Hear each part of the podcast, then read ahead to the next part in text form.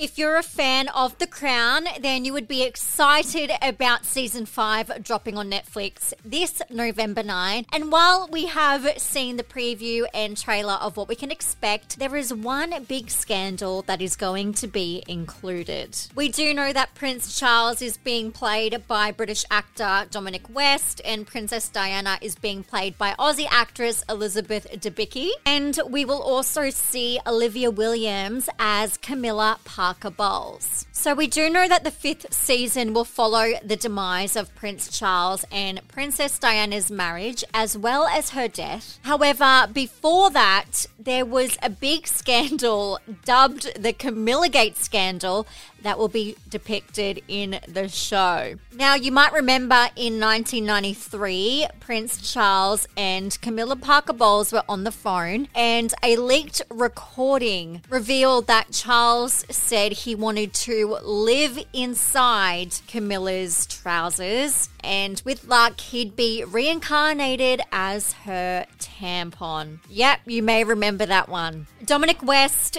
did have a interview with Entertainment Weekly and spoke about what it was like acting that scandal out. He did say what's really clear now is how invasive and disgusting the press's attention to it was, and that they printed it out of verbatim, and you could call a number and listen to the actual tape, and that the blame was not with these two people, two lovers who were having a private conversation. And he said reenacting the scene with Olivia Williams made him extremely sympathetic towards the two of them and what they'd gone through. So rest assured, season five will be covering absolutely everything in this part of history when The Crown returns to Netflix on November 9. For more entertainment news, make sure you check out hits.com.au.